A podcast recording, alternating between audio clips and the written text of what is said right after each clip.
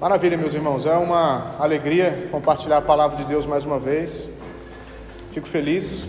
É, hoje de manhã nós tivemos nosso, nossa aula para os novos membros e foi excelente. Gostei demais. Continuaremos no domingo que vem. Está aberto para toda a igreja.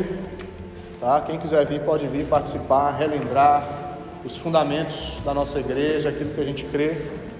Mas em especial o pessoal que está chegando agora, é obrigatório participar dessas aulas, tá bom? 1 Timóteo capítulo 6, verso 10. Vamos do 6 ao 10, por gentileza. 1 Timóteo, vamos dar prosseguimento à nossa série de mensagens em Timóteo.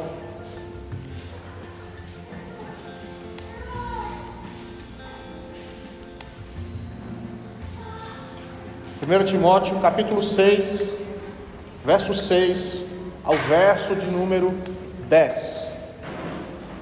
Título da mensagem é Porque nada trouxemos e nada podemos levar.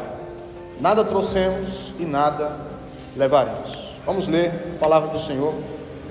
1 Timóteo 6, 6 ao 10. Diz assim a Sagrada Escritura: De fato, grande fonte de lucro é a piedade com contentamento porque nada temos trazido para este mundo, nem coisa alguma podemos levar dele. Tendo sustento e com que nos vestir, estejamos contentes.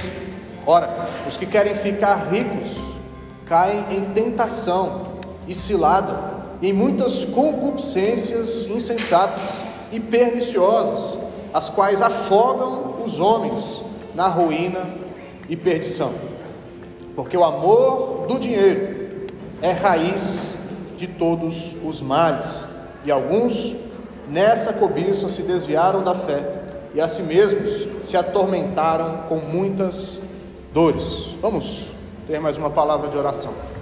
Deus, te louvamos, te agradecemos. Bom é estarmos aqui juntos, ó Deus, ouvindo a tua palavra, cantando, ó Pai, louvores ao Senhor e também erguendo as nossas orações até o teu santo trono, Pai. Nesse momento, rogamos a tua bênção sobre nós, a iluminação do teu espírito, para que possamos compreender a tua palavra e sermos transformados por ela. Pedimos que o teu bendito Santo Espírito seja sobre nós nesse momento, para a glória de Jesus. É que nós oramos. Amém. Amém. Irmãos, título da mensagem é essa, porque nada temos trazido nem coisa alguma podemos levar. O apóstolo Paulo, ele vai retomar o assunto dos falsos mestres, que está aí no verso de número 5.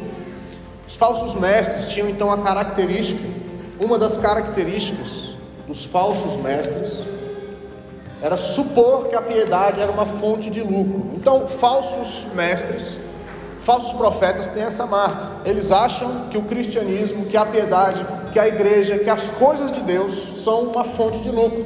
Eles olham para a igreja e enxergam a galinha dos ovos de ouro. É ali que eu vou ganhar dinheiro. Então, os falsos mestres têm esse entendimento. Essa é uma marca de falso mestre. Achar que a igreja é um comércio, achar que a igreja é uma fonte de lucro. Paulo então ele retoma esse tema no verso 6 e ele diz: de fato, grande fonte de lucro é a piedade. Paulo diz: de fato é verdade. De fato, o cristianismo é uma fonte de lucro e grande fonte de lucro. Porém, Paulo ele traz a perspectiva bíblica do lucro. Pensamento de Paulo não é como o pensamento dos falsos mestres. Então, Paulo descreve aqui o evangelho como uma grande fonte de lucro, mas um lucro espiritual. Os falsos mestres observavam lucro material. E Paulo diz: é verdade, mas não é o lucro que você está pensando. O lucro que o Evangelho dá é outro. O lucro que o Evangelho dá é espiritual. É muito maior, muito maior, muito melhor. De fato, dá lucro, mas não o que você está buscando. Então, esse Paulo introduz dessa maneira, combatendo aí mais uma vez os falsos mestres. Então, Cristo Jesus, ele nos concede benefícios que não têm a ver com riquezas materiais. Cristo nos concede bênçãos espirituais, bênçãos celestiais, antes do que bênçãos terrenas. As bênçãos de Cristo são mais importantes do que as bênçãos materiais, são mais profundas do que as riquezas desse mundo, são mais duradouras do que qualquer coisa que o mundo possa nos oferecer. A vida cristã, a piedade, como é chamado aqui, ah, ela não nos leva para esse desejo de riqueza. A vida cristã, a piedade, a vida com Deus, nos leva acima dessas coisas. A vida cristã nos leva para as alturas, longe dessas coisas, desses desejos cobiçosos, desejos mundanos, desejos da carne, desejos de enriquecer. Isso não procede de Deus. Deus nos livra dessas coisas. Por isso que falsos mestres pregam esse tipo de coisa e distorcem a palavra para isso. Eles vão ensinar um lucro material, quando Cristo está nos livrando dessas coisas, desse, dessa, dessa cobiça em relação às coisas terrenas. Então, ah, o mundo, o presente século, os falsos mestres daquela época os falsos mestres do nosso tempo observam as coisas com essa régua: riqueza material. O que, que eu vou ganhar com isso? O que, que o cristianismo pode me dar de lucro? O que, que Jesus vai me dar na minha conta bancária? E Jesus não promete nada disso. O que Jesus promete para mim e para você é uma cruz. Morra para si mesmo. Tome a sua cruz dia após dia e me siga. Então há uma diferença gritante entre a voz do mundo, a voz dos falsos mestres e a voz do nosso Senhor Jesus Cristo. Então, grande fonte de lucro é a piedade. Paulo acrescenta com contentamento.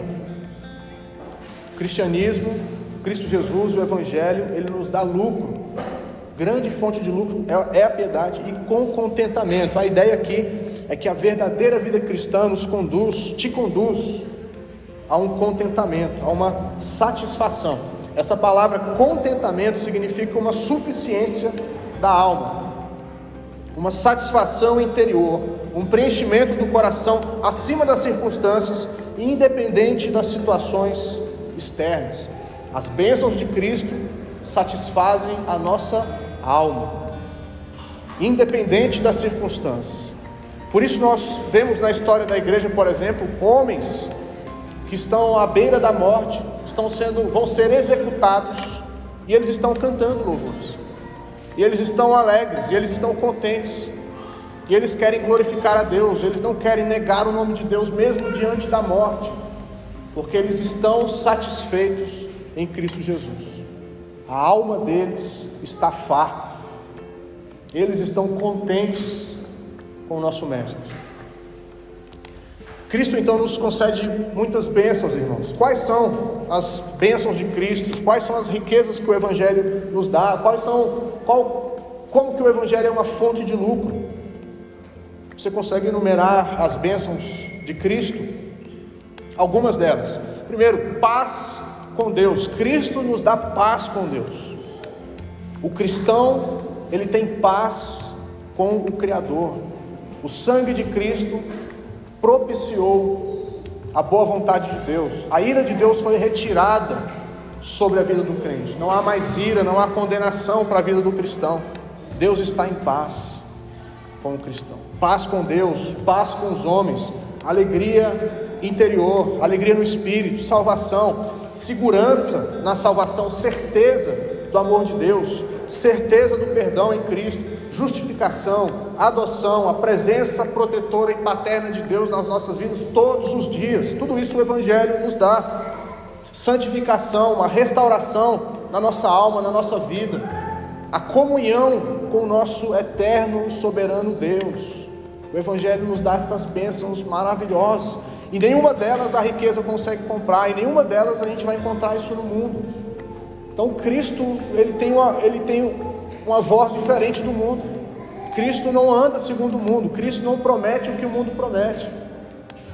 O Evangelho nos traz bênçãos superiores do que as riquezas materiais. Então, o crente verdadeiro, que crê, creu no Senhor Jesus, ele sabe que todas as coisas cooperam para o seu bem.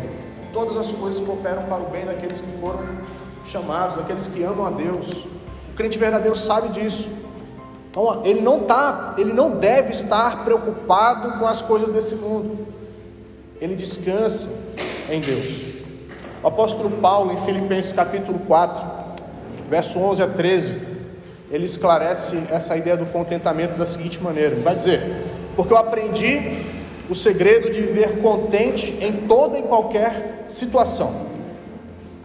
Paulo aprendeu o segredo de viver contente em toda e qualquer situação. E ele diz: tanto sei estar humilhado, como também ser honrado. Na humilhação, não tem problema. Se eu for honrado, não tem problema. De tudo, em todas as circunstâncias, eu já tenho experiência, tanto de fartura como de fome. A geladeira cheia, glória a Deus. A geladeira vazia, glória a Deus. Assim de abundância como de escassez. E ele conclui dizendo: Tudo posso naquele que me fortalece. O contentamento de Paulo é Cristo Jesus.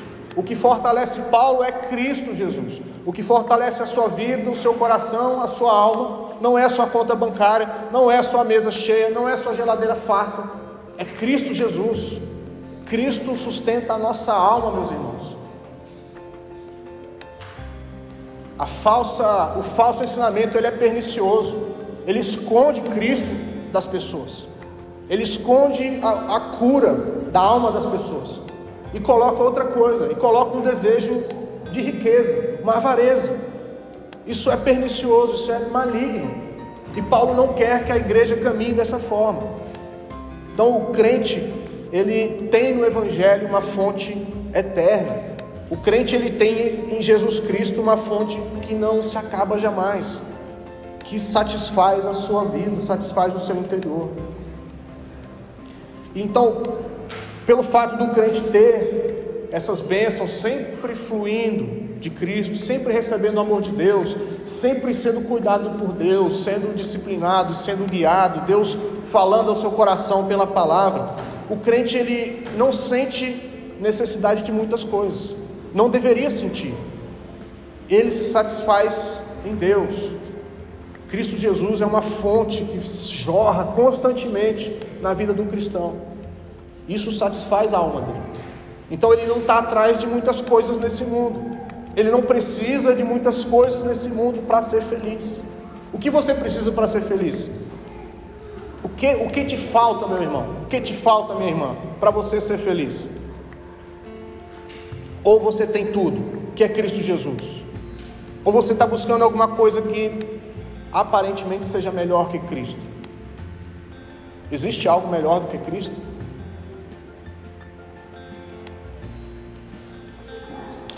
O crente autêntico sabe que os bens materiais, as coisas dessa terra, não conseguem satisfazer a alma.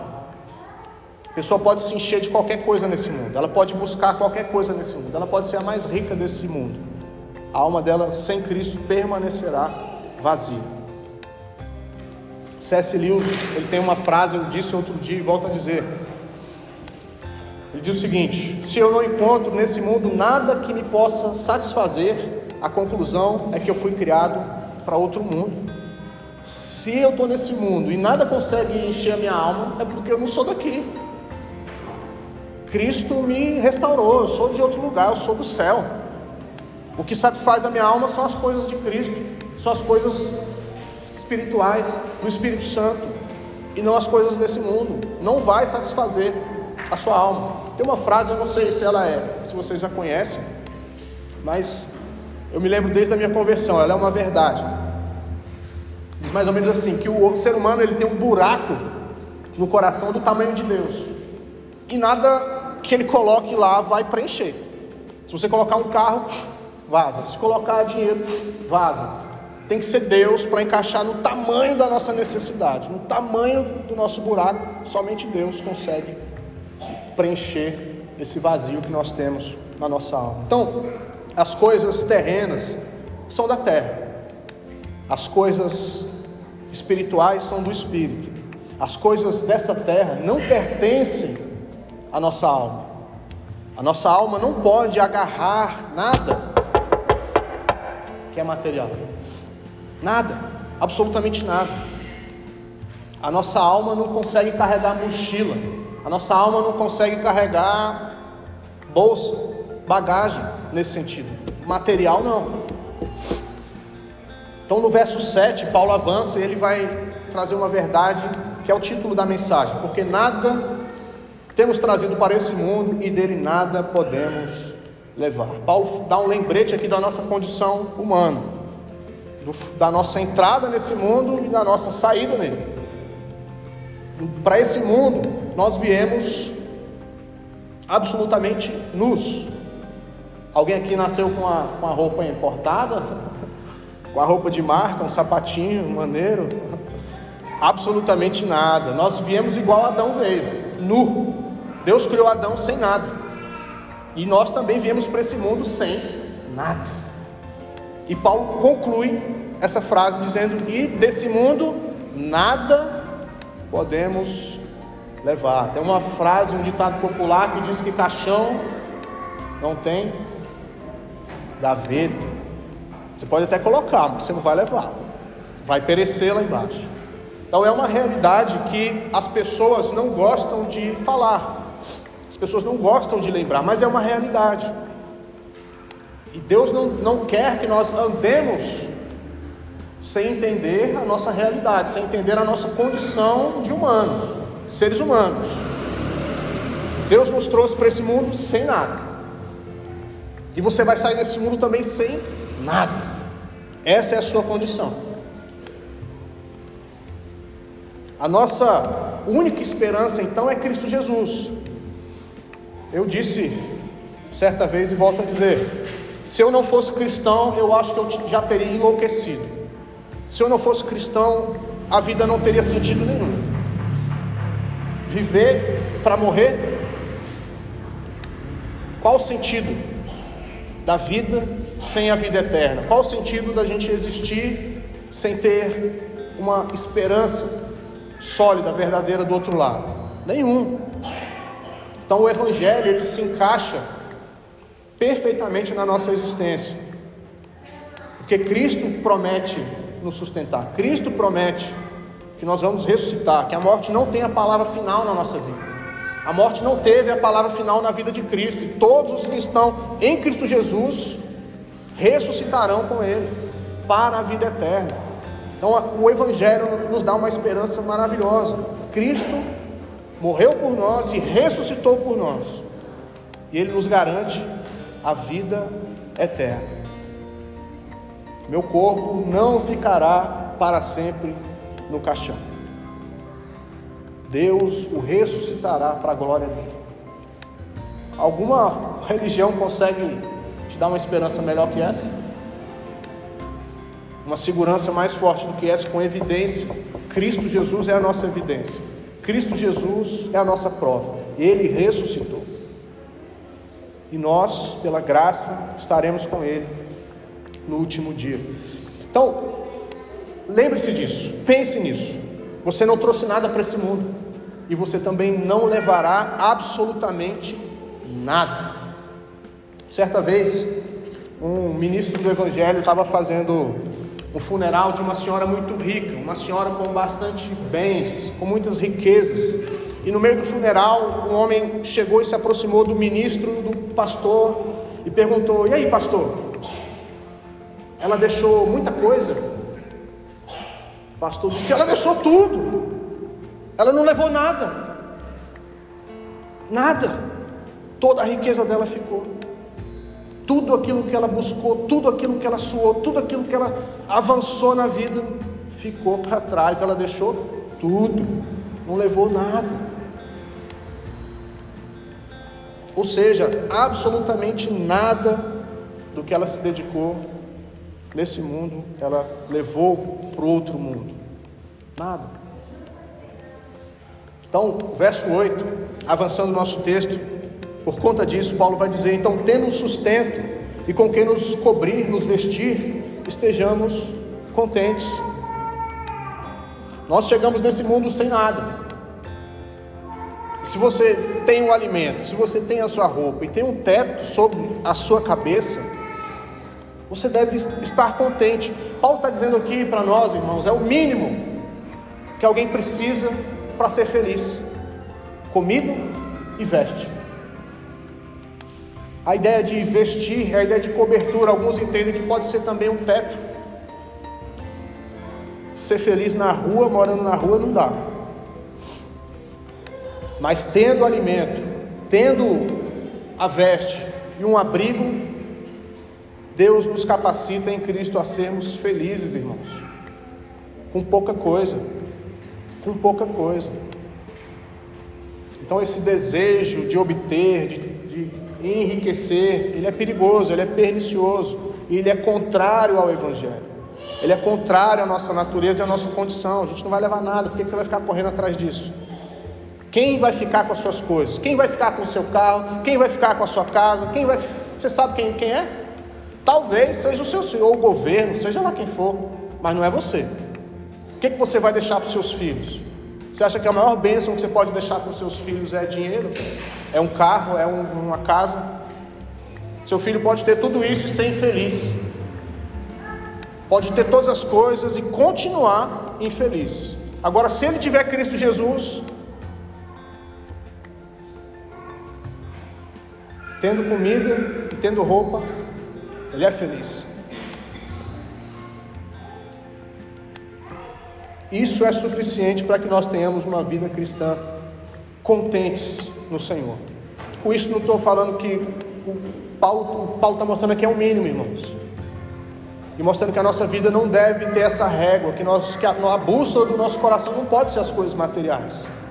Não estou dizendo que você não deve trabalhar, você deve trabalhar. Deus trabalha, Deus nos criou para o trabalho. Trabalhe, ganhe o seu dinheiro, mas não se esqueça de Deus. Não deixe essas coisas encherem o seu coração, porque elas vão encher. É uma roda viva, ela nos engole. A semana, o dia a dia, a rotina nesse mundo nos engole. Por isso nós temos o domingo para parar um pouco. Vamos descansar um pouco, né? Senão você não vai aguentar e Deus vem e trabalha em nosso coração. No domingo nós paramos, mas Deus trabalha em nós.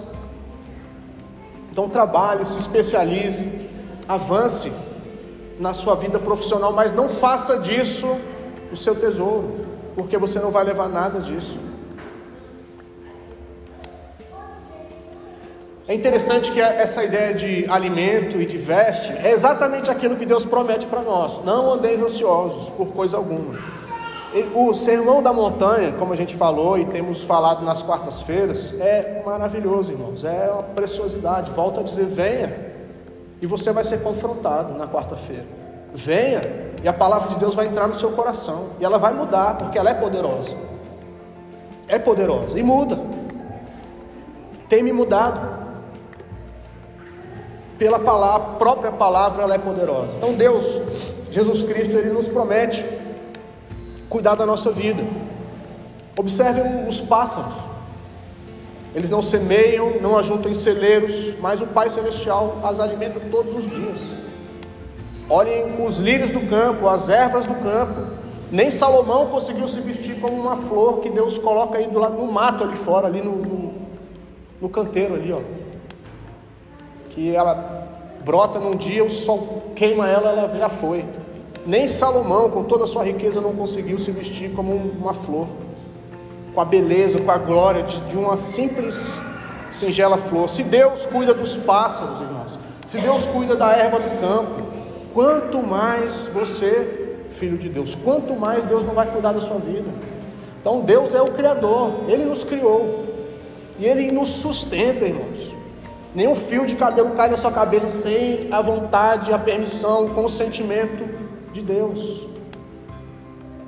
Nós cremos em Deus ou não? Nós cremos que se buscarmos em primeiro lugar o reino de Deus, Ele vai acrescentar ou não? Isso é interessante, irmãos. Quando nós buscamos a Deus, quando nós alinhamos a nossa vida com Deus, muitas coisas começam a acertar na nossa vida. Deus começa a acrescentar coisas na nossa vida, porque Ele é bondoso. Deus tem prioridades para nós o reino de Deus. Buscai em primeiro lugar. Não é segundo lugar, não é terceiro lugar. É a prioridade de Deus. E deve ser a nossa prioridade, o seu reino. Buscar em primeiro lugar o seu reino e as outras coisas nos serão acrescentadas. Não andeis ansiosos por coisa alguma. Uma pergunta particular para você, não responda. Você é uma pessoa contente? Você tem contentamento na sua vida? Você está satisfeito com a sua vida? Cristo é suficiente para você? Você é feliz? Ou você está esperando ainda alguma coisa acontecer? Pergunta importante para nós: Você é feliz? Cristo é a fonte da nossa alma. Cristo é a fonte das riquezas espirituais do nosso coração, do nosso espírito. E se você tem Cristo, irmão, você é abençoado. Se você tem Cristo, você é, uma, é, é, é o grupo mais abençoado do universo. Deus te enriqueceu com bênçãos espirituais. Deus te revestiu de, do próprio Filho dele. Você é abençoado. Se você é de Cristo, você é abençoado. Você é um bem-aventurado. Você é feliz. Paulo aqui nos ensina a sermos contentes em qualquer situação porque nós já temos Cristo, Deus já nos deu o principal. As outras coisas são secundárias, vão passar, são passageiras. Verso 9 e 10, o apóstolo Paulo avança, ele começa a mostrar os perigos aí da riqueza, os perigos que acompanham, melhor dizendo, o desejo de ficar rico. Verso 9 e verso 10. Ora, os que querem ficar ricos caem em tentação Perceba o número de palavras negativas que Paulo coloca aqui. Os que querem ficar ricos caem em tentação e cilada, em muitas concupiscências insensatas e perniciosas, as quais afogam os homens na ruína e perdição, por amor, porque o amor ao dinheiro é raiz de todos os males, e alguns nessa cobiça se desviaram da fé e a si mesmos se atormentaram com muitas dores. Paulo pinta um quadro aqui sombrio sobre o desejo da cobiça, a cobiça pelo dinheiro, o desejo de ficar rico, o desejo de enriquecer, o desejo de se tornar alguém mediante a riqueza. Se nós buscamos riqueza para sermos alguém, é porque a gente avalia as outras pessoas também com essa régua. A gente está fazendo uma avaliação de quanto que a pessoa ganha. Quanto que é o seu salário? Ah, não, então não. Isso aí não. Então, Paulo pinta aqui um quadro terrível dessa destruição que a riqueza pode causar na vida de alguém, a cobiça, melhor dizendo, pela riqueza. Paulo nos mostra aqui uma pessoa que, no desejo de enriquecer, ela cai em tentação e cilada. São duas palavras: tentação e cilada. É a isca e o anzol. É o queijo e a ratoeira. A pessoa cai na tentação. E então uma, uma arapuca está armada para ela. E ela é então presa, capturada no laço do passarinho. Desejo de ficar rico nos leva à tentação, nos leva a cair em tentações. E é exatamente a oração de Jesus que nos ensina o contrário disso. A oração do Senhor é livra-nos do mal e não nos deixe cair em tentação. Paulo está dizendo que o desejo de riqueza leva as pessoas a caírem em tentação. Exatamente o contrário que Deus quer da nossa vida. Nós não caiamos em tentação. Então é um algo que é oposto à vontade de Deus. O desejo de enriquecer é pernicioso. O desejo de ficar rico é maligno.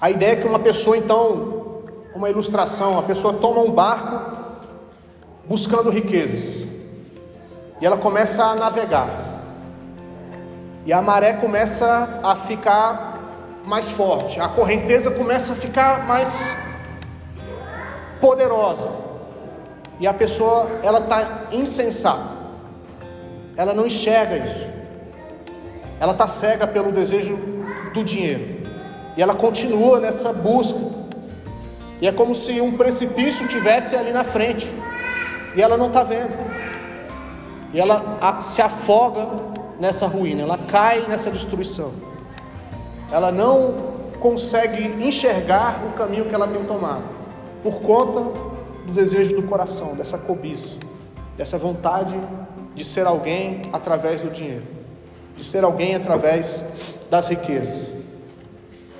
Isso então afoga, como Paulo diz aí no verso 9, os homens na ruína e perdição. Paulo está dizendo aqui de coisas eternas, pessoas que vão perecer por terem esse desejo, essa cobiça no seu coração e vão viver a vida inteira nessa loucura, correndo atrás de vento, não entendendo que ela não vai levar nada, não entendendo que se ela não tiver Cristo, ela não tem nada. E ela prossegue a vida até a ruína, até a destruição. Verso 10, Paulo conclui com essa afirmação categórica sobre o dinheiro. Ele vai dizer: porque o amor do dinheiro é raiz todos os males. A ideia aqui não é que o amor ao dinheiro é a raiz de todos os males. É como o amor ao dinheiro é uma raiz de muitos males. Não é que tudo que acontece no mundo de errado é por conta do dinheiro. Grande parte é. Dinheiro traz poder. Dinheiro traz prazer. Dinheiro traz algo que está no coração humano, que é uma autossuficiência. O desejo de enriquecer é o desejo de ser independente, irmãos. O, o, desejo de ter dinheiro, de ter muito dinheiro, é o desejo de não precisar prestar conta para ninguém. É o, é, o, é o desejo de não precisar de ninguém. Patrão que nada, eu tenho meu dinheiro. Fulano que nada, eu me viro. O Estado que nada. É um desejo de independência que nós temos. Assim como Adão e Eva caíram na cobiça por quererem ser como Deus, querer ser independente, quererem uma vida separada de Deus, sem que Deus estivesse reinando. Então, o desejo cobiçoso, o desejo pelas riquezas, caminha nessa mesma linha. Então, amar o dinheiro, amar as riquezas, ela leva muitos males, ela tem consequências de muitos males.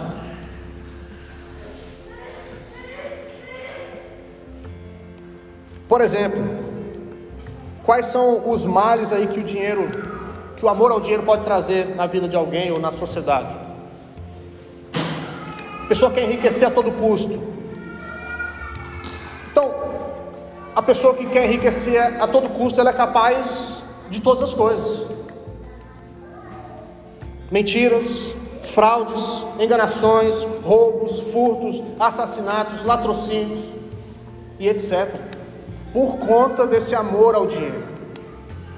Comete vários males. A Bíblia nos mostra alguns casos de homens e mulheres que amaram o dinheiro. O casal Ananias e Safira morreram diante do apóstolo Pedro por mentirem ao Espírito Santo, por esconderem dinheiro, por terem um desejo de cobiça. Judas traiu Jesus por dinheiro. Então, o dinheiro ele é perigoso. O amor ao dinheiro é um pecado. E acompanhado desse amor ao dinheiro vem um bando de pecados. O pecado nunca anda sozinho, meus irmãos. Ele anda em bando, ele anda em grupo, em trio. Nunca vem sozinho. Sempre ele vem com seus irmãos. E podem destruir a vida de alguém. Paulo fala de pessoas que se desviaram da fé, que é o caso dos falsos profetas, que avançam no cristianismo, começam a entender, mas se desviam pelo amor ao dinheiro, se desviam da fé e traz tormentos para a própria vida. Algumas aplicações para a gente encerrar. Salomão, perdão, Provérbios tem uma oração que deve ser a sua oração, que deve ser a minha oração. Provérbios 30, verso 9, verso 8 e 9 diz o seguinte: é uma oração, Senhor, me dá essas duas coisas que eu vou te pedir. E ele prossegue, ele diz o seguinte: que o Senhor não me dê nem a pobreza e nem a riqueza, porque estando eu farto,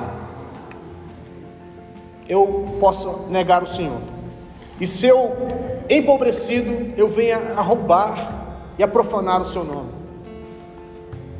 O sábio escritor de Provérbios ele diz: nem muito, nem pouco. Se eu tiver pouco, eu vou murmurar. Se eu tiver muito pouco, Senhor, eu vou cometer pecados. Então não me, não me dê a pobreza, mas também não me dê a riqueza, porque eu, muito rico, eu vou me esquecer do Senhor. Eu vou perguntar quem é Deus. Eu não preciso de nada. É uma oração que você deve fazer. Segundo lugar, medite no fato de que você não trouxe nada para esse mundo.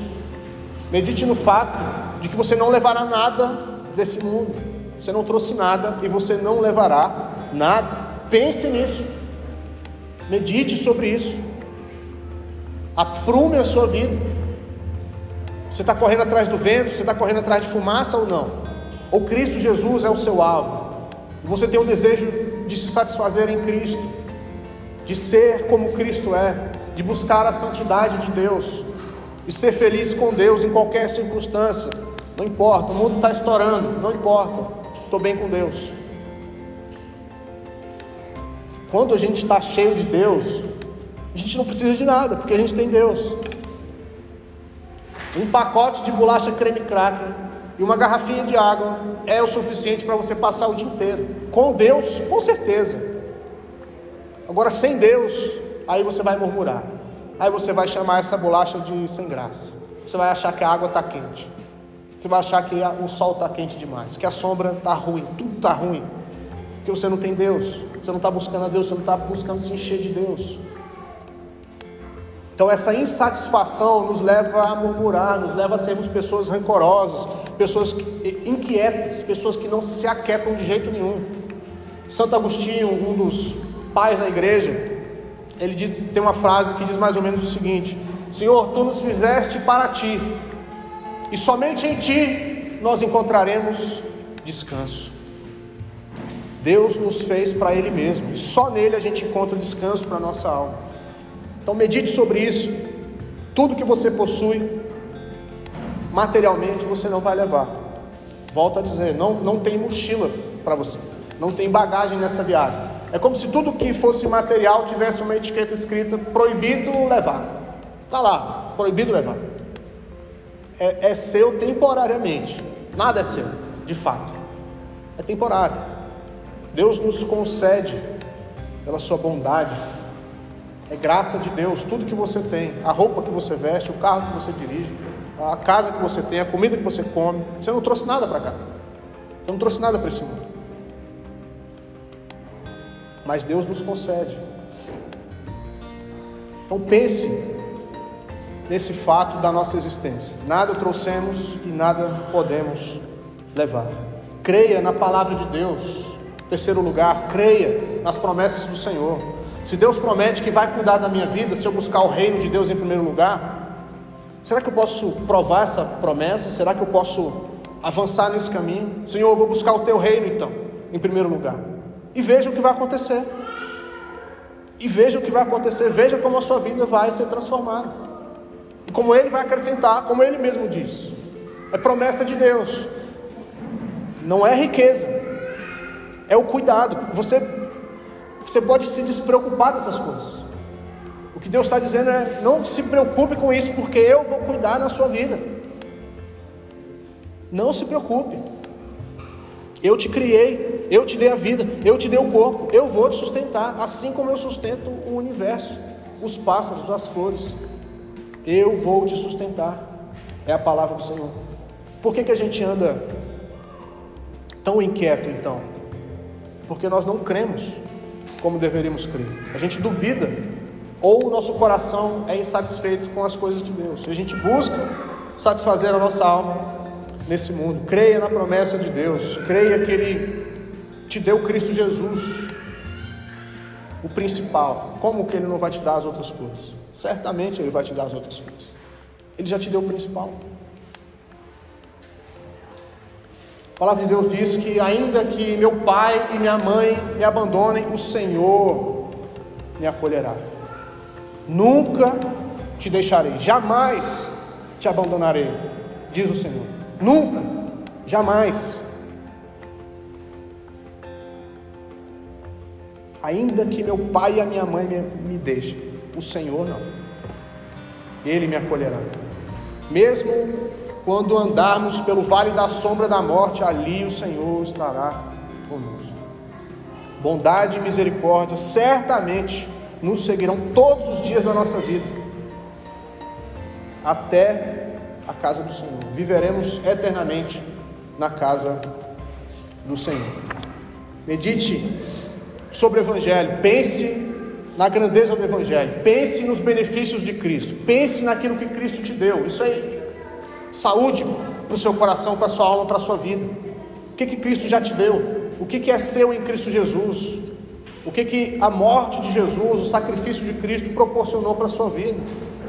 A gente precisa pensar nessas coisas e mergulhar nessas coisas, porque isso satisfaz a nossa alma, isso satisfaz o nosso coração. Isso nos dá uma certeza tremenda, e a gente pode deitar a cabeça no travesseiro e dormir em paz. Senhor, se tu me levar dormindo, eu estou contigo. Estamos juntos. Certeza, certeza absoluta. Isso é, é o Evangelho que nos dá. E a gente precisa se apropriar disso. Precisamos, nesse sentido, tomar posse daquilo que já nos foi dado. É crer naquilo que Deus já nos deu. Um cristão, ele pode andar achando que não é cristão. Um cristão verdadeiro, ele pode achar que ele pode perder a salvação. E não é assim. Ele precisa crer nas promessas de Deus, crer naquilo que o Evangelho nos dá. E Cristo Jesus é essa fonte inesgotável 24 horas, todos os tempos, até depois da morte. É a nossa fonte de vida, é a nossa fonte de alegria, é a nossa fonte de segurança, é a nossa fonte de certeza, é o, a âncora da nossa alma. Não tem nada nesse mundo que vá te segurar, a não ser Cristo Jesus. O Evangelho nos dá isso gratuitamente, pela graça, sem fazer nada, simplesmente crer em Jesus.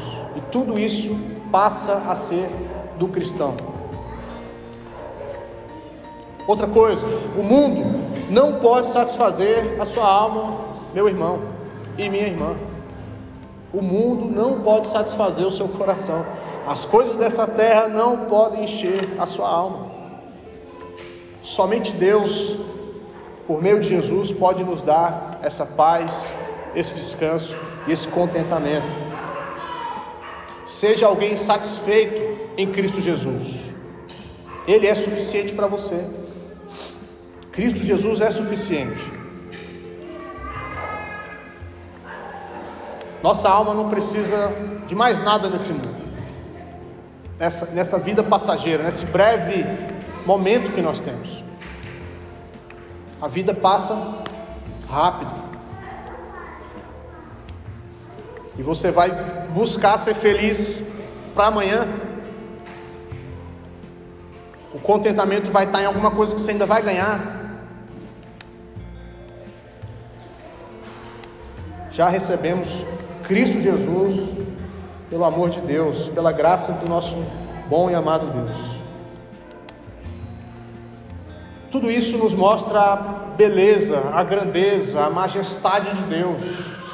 Que Deus maravilhoso você tem, meu filho, minha filha. Que Deus maravilhoso. Glorifique o seu Deus, louve o seu Deus, se aproxime do seu Deus, ore ao seu Deus, tenha comunhão com esse Deus. É um Deus maravilhoso demais o ser de Deus é algo tão grande que não cabe na mente humana. O ser humano não poderia ter inventado um Deus tão, tão acima da perfeição. Um Deus que nos dá tudo de graça. pela fé em Jesus Cristo. Isso é maravilhoso demais. Por fim, se você ainda não tomou a sua decisão por Cristo Jesus, não, não deixe para amanhã. Se você ainda não se decidiu por Cristo, não deixe para amanhã. A melhor decisão que alguém pode tomar na vida é seguir Jesus. A melhor decisão que eu tomei na minha vida foi por seguir Jesus. Não tem decisão melhor para se tomar do que ser um discípulo de Jesus. Virar desse mundo para Cristo. Deixar as coisas desse mundo para buscar obedecer, crer no Senhor Jesus como nosso único e suficiente Salvador. Que Deus te abençoe, que Deus possa inclinar o seu coração para obedecer a Sua palavra, que você se satisfaça em Cristo Jesus. Amém? Vamos orar, vamos ficar de pé, por gentileza. Quero encerrar com oração.